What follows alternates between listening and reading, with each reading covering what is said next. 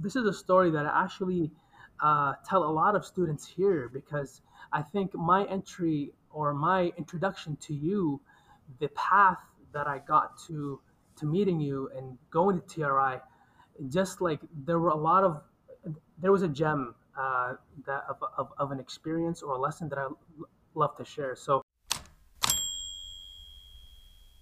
maybe we'll just start off with just a quick introduction of who you are and where you are. This is a great setting that you have in the background. Yeah, why don't we start? Oh, thank you. Thanks, Tilak, and thank you for everyone that's watching or listening. So my name is Ahmed, as you can see on the video. So I did my undergrad at Waterloo back in 2009. So I did mechanical engineering. In 2014, when I graduated, from my undergrad, I really learned that I love two things. I love to design and build stuff, but I also love to help people. So long story short, I met Tilak, and he welcomed me to TRI through UHN, which is affiliated with U of T. Welcomed me with open arms. He saw my project from my fourth-year design project at the University of Waterloo. I built an exercise machine to help people that are paraplegic with promoting blood flow. At TRI, which I joined in 2014, I was working on a sit-to-stand project where I developed designed and built an armrest apparatus to help older adults that were having lower mobility issues when sitting and standing. I really loved the experience at TRI. I really loved working with older adults. Through my experience at U of T as well, I really found out how passionate I am in teaching. So from my experience at U of T, I then discovered this opportunity at the University of Guelph, also through the help of Tilak for his recommendation. So thanks, Tilak. And I'm sort of at a point in my life where I'm at Zen, where I'm doing something that I love, where my career is enabling me to use my degree, to problem solve and work with machines, while also help and teach students. I really love mentorship and just that the pedagogical aspect of engineering, so mentoring and coaching students through different projects, especially motion capture. So as you can see right now, I am in the motion capture lab at the biomedical engineering department here at the University of Guelph. So my job here is I'm a lab coordinator, where I assist various professors in about half a dozen courses through lab maintenance, running the safety orientations for undergrad and graduate students, supervising TAs, upgrading components, also teaching labs. So my role also involves providing sort of instructional support for a lot of the labs, especially for a complex lab like this one right here, where we have Vicon components, we have EMGs, we have different instruments in the lab, and so safety and proper instruction is important. Recently, I gained my PEng through this experience as well. So really happy that I'm sort of doing, a balance of engineering and teaching. I'm not sure if that was too much, but I can keep on going. Yeah. Here, let's dig. I mean, you talked about a lot there. That's fantastic. So I was actually just looking back into my CV. I had to remind myself what year you were actually with us and how long it's been. Mm-hmm. It's been 5 years since you left, so it's kind of a nice anniversary that you finished your master's, and it was.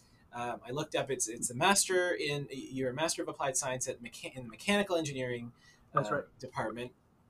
And I also just noticed you got the Barbara and Frank Milligan Graduate Fellowship while you were here. You won that, so that was that's a very prestigious award that you were that you got. Yeah. And I think the one thing that I remember when you came through, was it through James Tung that sent? So, did you? So maybe I can mention this too. Yeah. Like, I think part of what I want to get at here is how, undergrad students who are thinking about graduate degree, what kinds of things they should be doing to find a potential supervisor. I can tell you what I noticed right away about your application and when you sent stuff over to me. But you tell me how, what you would recommend to maybe for undergrads thinking about grad school. Yeah, for sure. So thanks for bringing that up. This is a story that I actually tell a lot of students here, because I think my entry or my introduction to you, the path that I got to meeting you and going to TRI, just like there was a gem of an experience or a lesson that I love to share. So I often tell students that, you know, we're living in a world where, unfortunately, it's not always about what you know, but who you know. So I always tell students that networking, like, utilize the network effect. So when I graduated in 2014 in Waterloo, I pretty much was hopeless. I didn't know where to go. Like, I just knew that I love to design and build stuff, and that I love to help people. Doing a graduate program was not even on my mind because, you know, to be very transparent here, I wasn't always an A student. I just felt like, oh, you know, my marks weren't the greatest, therefore I am not cut up to be a master's student. You know, unfortunately, you can be conditioned to think that way. You know, unfortunately, universities and marks and exams have a way of conditioning you to think less of yourself if all you see yourself as just some number or a grade, unfortunately. But I want you to invite all the listeners to think, you know, that's not right. You know, you are a lot more than what your transcript says about you, you know. So how I got to, you know, I think it's just a matter of grit and character. So essentially how I got to meet Tilak and TRI. So there were a series of 4 individuals. So in 2014, when I was sort of hopeless with my graduate degree from Waterloo, I didn't know where to go. The first thing I thought about reaching out to was my 4th-year design project supervisor. So this was John. I said, I sent him a simple one-liner email. I said, "Hi, John.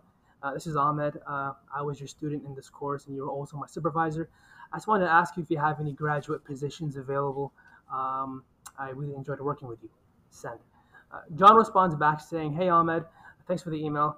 As much as I would love to have you on board, your transcript, you know, doesn't really fit the criteria that we're looking for. So unfortunately, I don't think you would be a good fit with your grades. However, there's this guy that just joined the mechatronics department. I think your skill set matches the kind of student he's looking for." So this guy's name is James Tung.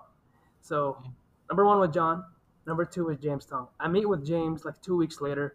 He's, a fresh faculty, really excited, really loved my 4th-year design project. He said, "I'd love to have you.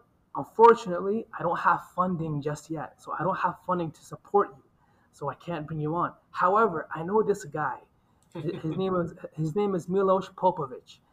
He was at the time a chair of spinal cord research at TRI, I believe. Correct me if I'm wrong, Tilak. So James connects me with Miloš, guy number 3. Miloš was such a humble guy that he met me. Like, I'm like, this guy is the chair, and he meets, like, you know, this hopeless, you know, new grad. So I remember Miloš sitting with me in the lobby of TRI. I tell him about my work. I tell him about my 4th-year design project, show him my cool apparatus. He's like, "Wow, I mean, this is really cool. However, I'd love to have you, but, my research is kind of like not in line with yours, but, or like not in line with your sort of skill set, but I know this guy on the 13th floor. His name is Tilak. Let's go see him right now." So this is guy number 4, named Tilak. I go and see him on the same day. Miloš walks me to the 13th floor.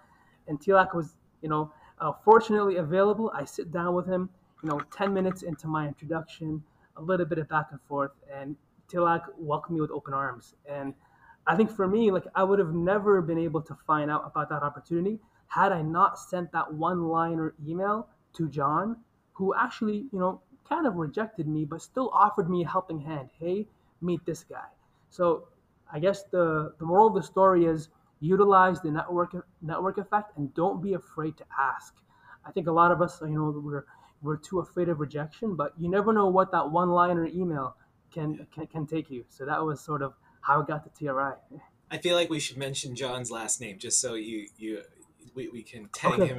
His name is Professor John Medley from the University of Waterloo. John Medley, great guy. Nice. Yeah, great. That's quite the story. I didn't know all that. I didn't know that was the journey you went on to get here. Yeah. I can tell you that after I started talking with you, I'll be honest, I don't think in that 10-minute conversation, I don't know that I had made the decision that, I have to have this guy as part of the team. But what your enthusiasm was infectious. Like, that was fantastic. You were clearly very excited about doing something in this area. And I can't remember if you sent me, if you had pictures of your design, your fourth year design project, or like you might have even had something with pictures of it. I actually printed them out and I showed them to you. Yeah. So I think one thing that I also want to mention is that a picture is worth 1,000 words. So whenever you go out and meet people at interviews, like show them a picture, show them like if you have a portfolio, like have all your projects, like pictures, videos, a picture is worth 1,000 words, and a video is 1,000 pictures worth millions of words. So I think, you know, that's what I remember the video. That's what I was just thinking is I remember after we chatted, you told me about this great project and I was really intrigued.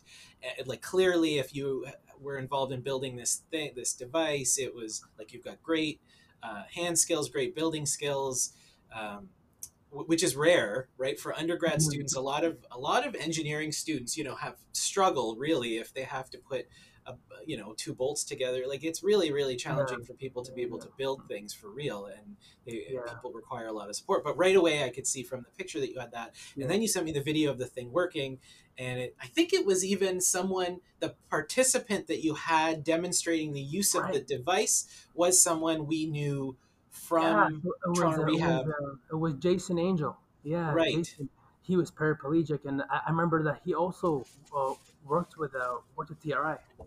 And so that was another neat connection. How everything just connects, It's a small world, you know. That's the other thing you learn quickly, right? And doing this stuff as you experienced is that it's a small world, and you know, you never know when someone will have will make a connection for you, right? That can move you forward, But definitely watching that video and going, and I think I had a quick chat with James because he'd met with you.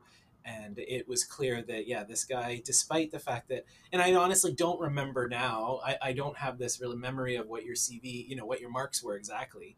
But would you mind sharing for other students? Like what range do you remember? I would say like, I mean, I met the passing grade. Like I was always like a 75% student. Okay. I mean, there were like, you know, at the end of the year, I sort of, you know, got better grades like in the 80s. If I was lucky, maybe 390s. But I was always like, you know, because Waterloo, the competitive nature of the program, I always felt like, you know, I was always like above average or average. Like I did meet the passing grade for U of T, which I think was a B+. I'm not sure, but I always thought that you needed like a 95% or like a 90 above average. But I realized, wow, I did meet the actual cutoff mark for U of T, and it just made sense for me to join TRI because I love to design and build stuff, and I love to help people. And so I didn't want to do any other grad opportunity, because whenever I walk the hallways at University of Waterloo and just see the posters like of previous master's and PhD students, I just don't know how someone would dedicate like 4 years of their life studying the strain on like an aluminum alloy.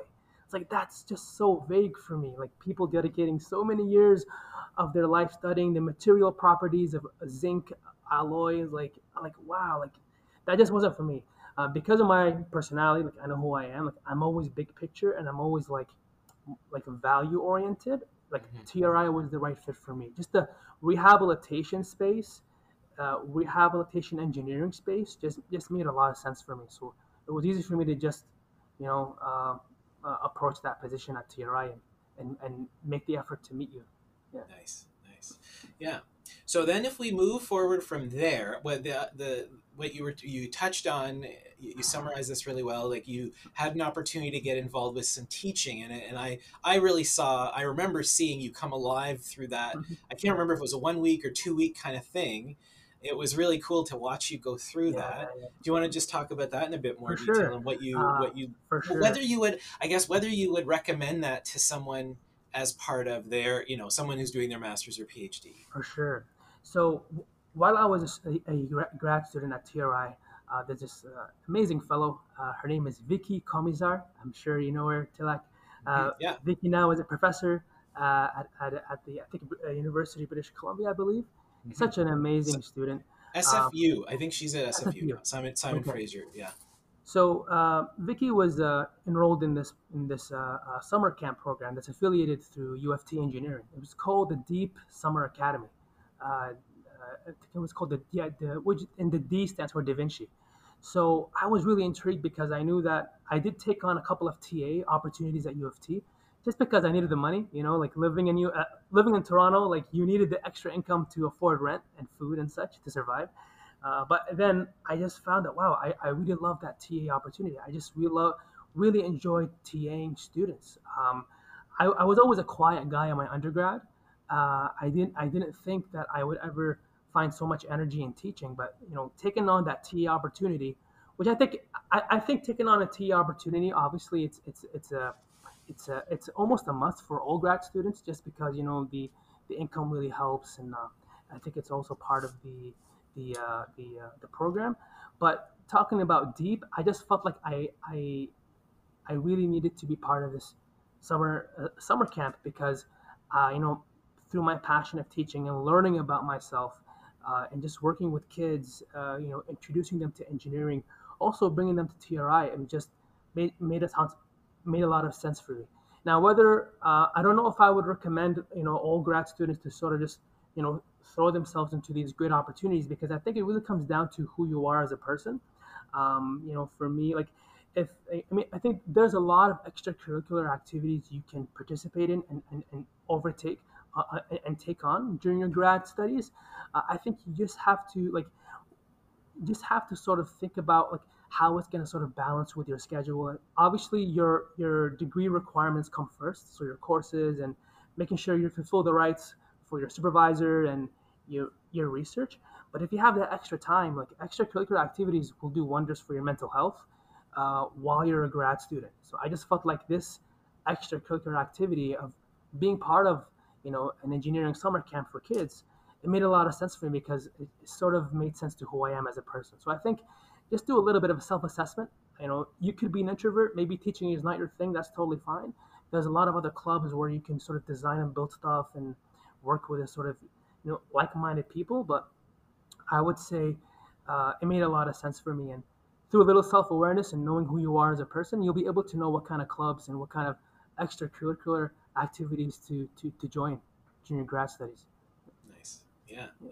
And it was, what I remember of your experience of it, it was pretty intensive, right? Like it was, you basically had to drop everything for like, was it 1 week or 2 weeks? So it was like a 1 week, really intense program, like you said. Yeah. So the planning, I would say the planning was sort of like part-time for 2 months. But then when it came down to it, you know, I was like, you know, I would get up at 7 a.m. and come back at 7 p.m. You know, it's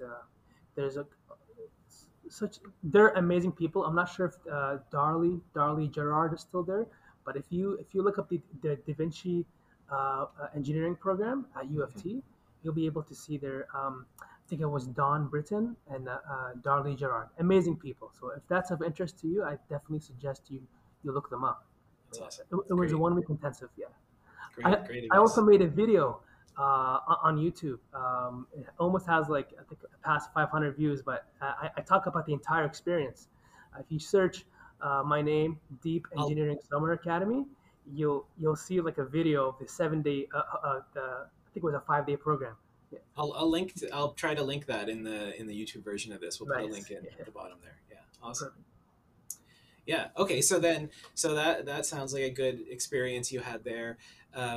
I guess and the last thing I wanted to just ask you, well, actually, I had two more things. One is your, So after you finished your master's successfully, and then you started looking for work. How did that process go? I don't know how much, you know, how soon into that process did you jump into this job, or you know, do you have any recommendations for students in that position? Yeah, I think I started looking for work like 6 months before I graduated. Like, I think I was graduating April 20, I defended January 2017. I started looking for, I started my job hunt seriously about, you know, 5 to 6 months before that. Mm-hmm. So a lot of that involved obviously the Indeed route. You know, applying to jobs through Indeed. Then LinkedIn. LinkedIn was great too. I utilized LinkedIn to, you know, reach out to recruiters, reach out to also peers that are working in different companies and asking them for introductions, or asking them just how it felt, like how it was like working at the company. I think, so the University of Guelph job was posted for quite some time, and I didn't want to apply for it, believe it or not. I fell in love with Toronto so much that I didn't want to go live out in the country. Like, if you look at Guelph on the map, like, it's just like a city surrounded by green. It's like population of 130,000. I wouldn't say it's surrounded by country, but it's definitely like multiple times like much smaller than Toronto. I fell in love with Toronto in like the subway life, you know, hopping on the subway and then exiting into a new world at each stop, going to different coffee joints at night. Then you come to Guelph and there's like one ice cream store that's open until 7 p.m. But so then my first reaction when I saw that job post, like, I'm not applying, you know, to that lab coordinator position at Guelph. Skip. So I put it on the side. Yeah. And then believe it or not, like, that job was vacant for 4 months. And so then for that 4 months, I was like insisting that I would get some kind of job at Toronto, like engineering in Toronto. I was like, I'm gonna apply to all the medical companies here in Toronto, like, and I'm gonna get I had some interviews, but for some reason, no luck. Right. And then 4 months later, I was like, you know what? Okay, fine. Let me just read this job description. And I think, Tilak, you actually had a conversation with Michelle Oliver, yes, who reached out to you. I think she was looking, yeah, I guess because maybe it was taking a while, she'd sent an email to a few people. So she reached out to me, yeah, and I felt like, you know what, fine, let me give this a shot. I went over the job description, you know, I was thinking about it. I found that maybe the pay wasn't the greatest, but what it offered was something else that I valued more than pay, and it was work-life balance. You know, reading through the job description, I felt like, wow, this job description really covers a lot of things that I'm passionate about. You know, there's a lot of teaching, there's engineering, there's motion capture, which I have, you know, a lot of experience with and which I fell in love with at TRI. It almost had the whole thing. Just the only thing that was pulling me back was the fact that I was in Guelph. But, you know, sooner or later, I think Emily King, she also like talked to me about it. It's like, you know what, I think it's a good opportunity for you. So Emily King, for those who don't know, she was also a postdoc fellow at TRI. Was that correct? That's right. That's right. She did her PhD and her postdoc. Yeah, that's right. So a few people talked me through it, and just, you know, saw that I would be a good fit for this. Dan Viña, who was also a PhD student, also, like, you know, said it was a good fit for me. You know, a lot of the, you know, the TRI family was most like a family. Like, they, you know, with time, they all start to get to know you. And we had a lot of, you know, sushi days. We had a lot of days where we go out and just get to know one another. That's one thing I really miss, by the way, you know, like, Tilak, when you led those team meetings and we had those outings to celebrate different graduations. That's, I really love the family culture you fostered. So thanks for that. It really created a very easy mentorship experience with a lot of the people there. So long story short, just that was a quick tangent. I decided to take that Guelph job another look. I applied for it. I came here at the university. They really loved what I did at TRI, and it was an easy yes for them because I met the job description. And coming to Guelph, although, you know, during that first year was very difficult. You know, it's just like very quiet here, especially for a single guy, you know, that doesn't drink. You know, so it was a very tough year because, you know, the job was great, but when the job ended at 5 o'clock, I was like pulling my hair. Yeah. I had no idea what to do. So that's what gave birth to my business. Right. Yeah. That was the last thing I was going to ask you about. Yeah. Yeah. I know you're very excited about this. Yes. Yeah. So, you know, closing the chapter of TRI in Toronto was difficult for me because I fell in love with the whole Toronto vibe. You know, the 6, T-Dot, the CN Tower.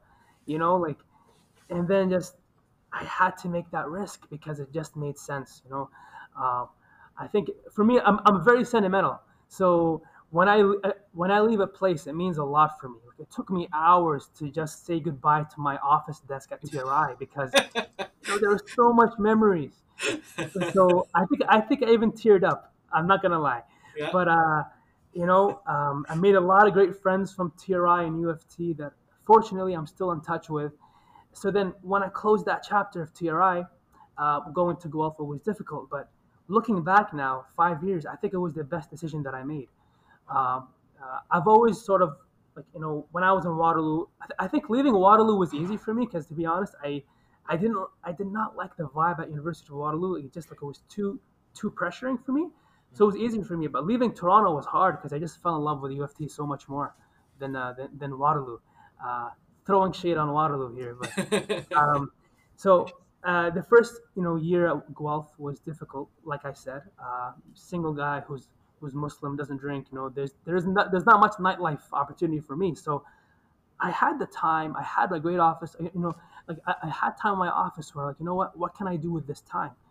I've always had a passion for entrepreneurship. I think this was embedded in my blood from the 5 years in Waterloo, where they just when the whole entrepreneurship thing came to spring, in the late 2010s, like, I felt like the university really did a good job of shoving entrepreneurship down everyone's throats. Like, you're either an average student or you're a student with a multi-million-dollar idea and you're part of Velocity and you have so much investments. So I didn't like that. I thought it was toxic. But again, I think this idea of the business, like, really still, like, part of it still stuck with me. So I was like, you know what, this could be a good idea, but not now. I don't really have a multi-million-dollar idea, so I'll just keep going down the route of applying to grad school. But now, fast forward 5 years after I graduated from U of T, and now here I'm in Guelph, I felt like, okay, now I have the bed or the cushion or the safety nest to start a side hustle. And if it works, it works. If not, I didn't really lose much money because, fortunately, I still have a paying job, So I bootstrapped this business. So what's the business?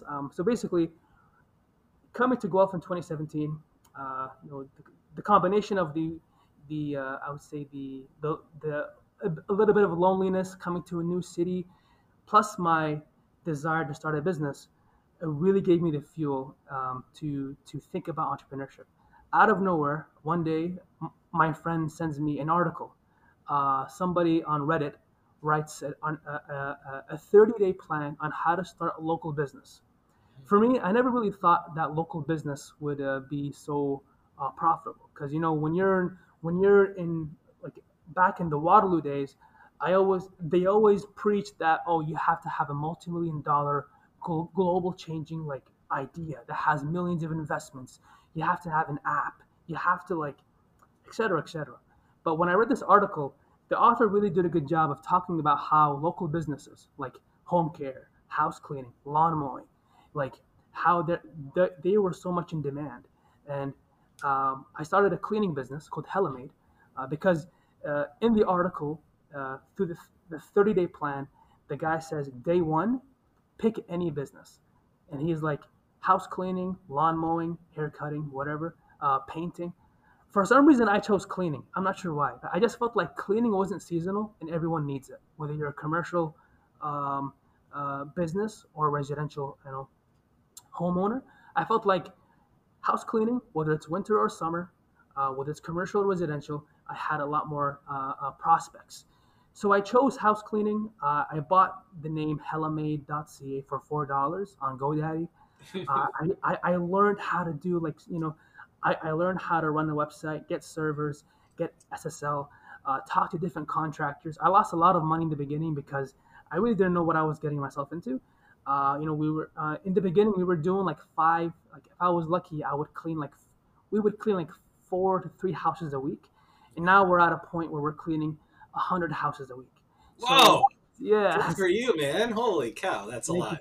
It's a great experience, and I think with time, like, you learn a lot about it. So basically, I'm doing this job right now at the University of Guelph, and I also have my business partner that takes care of operations for my business, Hellamaid. We also have a virtual assistant working from the Philippines. She's taking care of our phone calls and our emails. We have people in Albania working. So I think. Outsourcing is a great tool to utilize if you're, especially if you're trying to run a business. There's just so many components. So outsourcing to virtual assistants, outsourcing to designers, There's a website called fiverr.com where you can outsource to freelancers. There's also upwork.com. Facebook has a lot of groups too, but long story short, so in 2017, I joined in February, working at the University of Guelph. 1 month later, I started a business. That's how bored I was. So it worked out. That's amazing. So let me ask you, are you getting close? Do you think there's going to be a point soon where you're going full time into the business then? Yeah, I think, I hope you don't publish this to any faculty or staff, but we won't, yeah. I'm thinking about this move very soon, because at some point you can't chase two rabbits at once. That's an old Russian proverb. As much as it's lucrative and nice to do two things at the same time, I think I learned a lot about focus. And even if this job is easy that I'm doing, like it's not that it's easy, but it's at Zen, so it's natural for me. It's still taking up headspace. Like whether I like it or not, like a lot of my day is going to this job. And I am still dedicating time to Hellamaid, but I think even my operations partner is like, you know, Ahmed, I think it would be great to have you join full time soon. And I think the decision really depends on whether you can pay yourself enough. So at the beginning, obviously, like I was making obviously more from my university job than my business.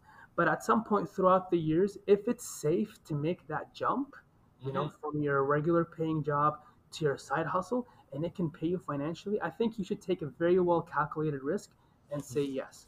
So my advice is, don't just drop everything and just start a new business idea. You need money for rent. You need money for food. A lot of people just decide, you know what, I'm quitting full time. I'm going to live in my parents' basement and just work on a business. But they give up too soon because, you know, I feel like a side hustle works very well, like while you're sort of doing a job where you can dedicate enough time to like one business idea, and then you can sort of jump on this boat full time. I think to answer your question, I'm going to have to make that decision very soon. I'm coming close to my 5-year mark. I don't see myself working at one job for like 10, 15 years, even though the pay here is getting better, even though I'm getting good benefits. I just feel like for me, like I'm still young. Although, I mean, I just entered my 30s, so I hope I'm still young. You're still young. Yeah, definitely. So I'm going to have to make that jump soon. Yeah. Very exciting. It's just that the opportunity of, I just feel like the world of entrepreneurship is very lucrative, like especially now with assets rising very much. Like the price of real estate is like way over the roof. I just feel like, this is my own opinion, I just feel like, you know, having one salary isn't enough to really afford you to purchase like a house in Canada anymore, or at least in Ontario.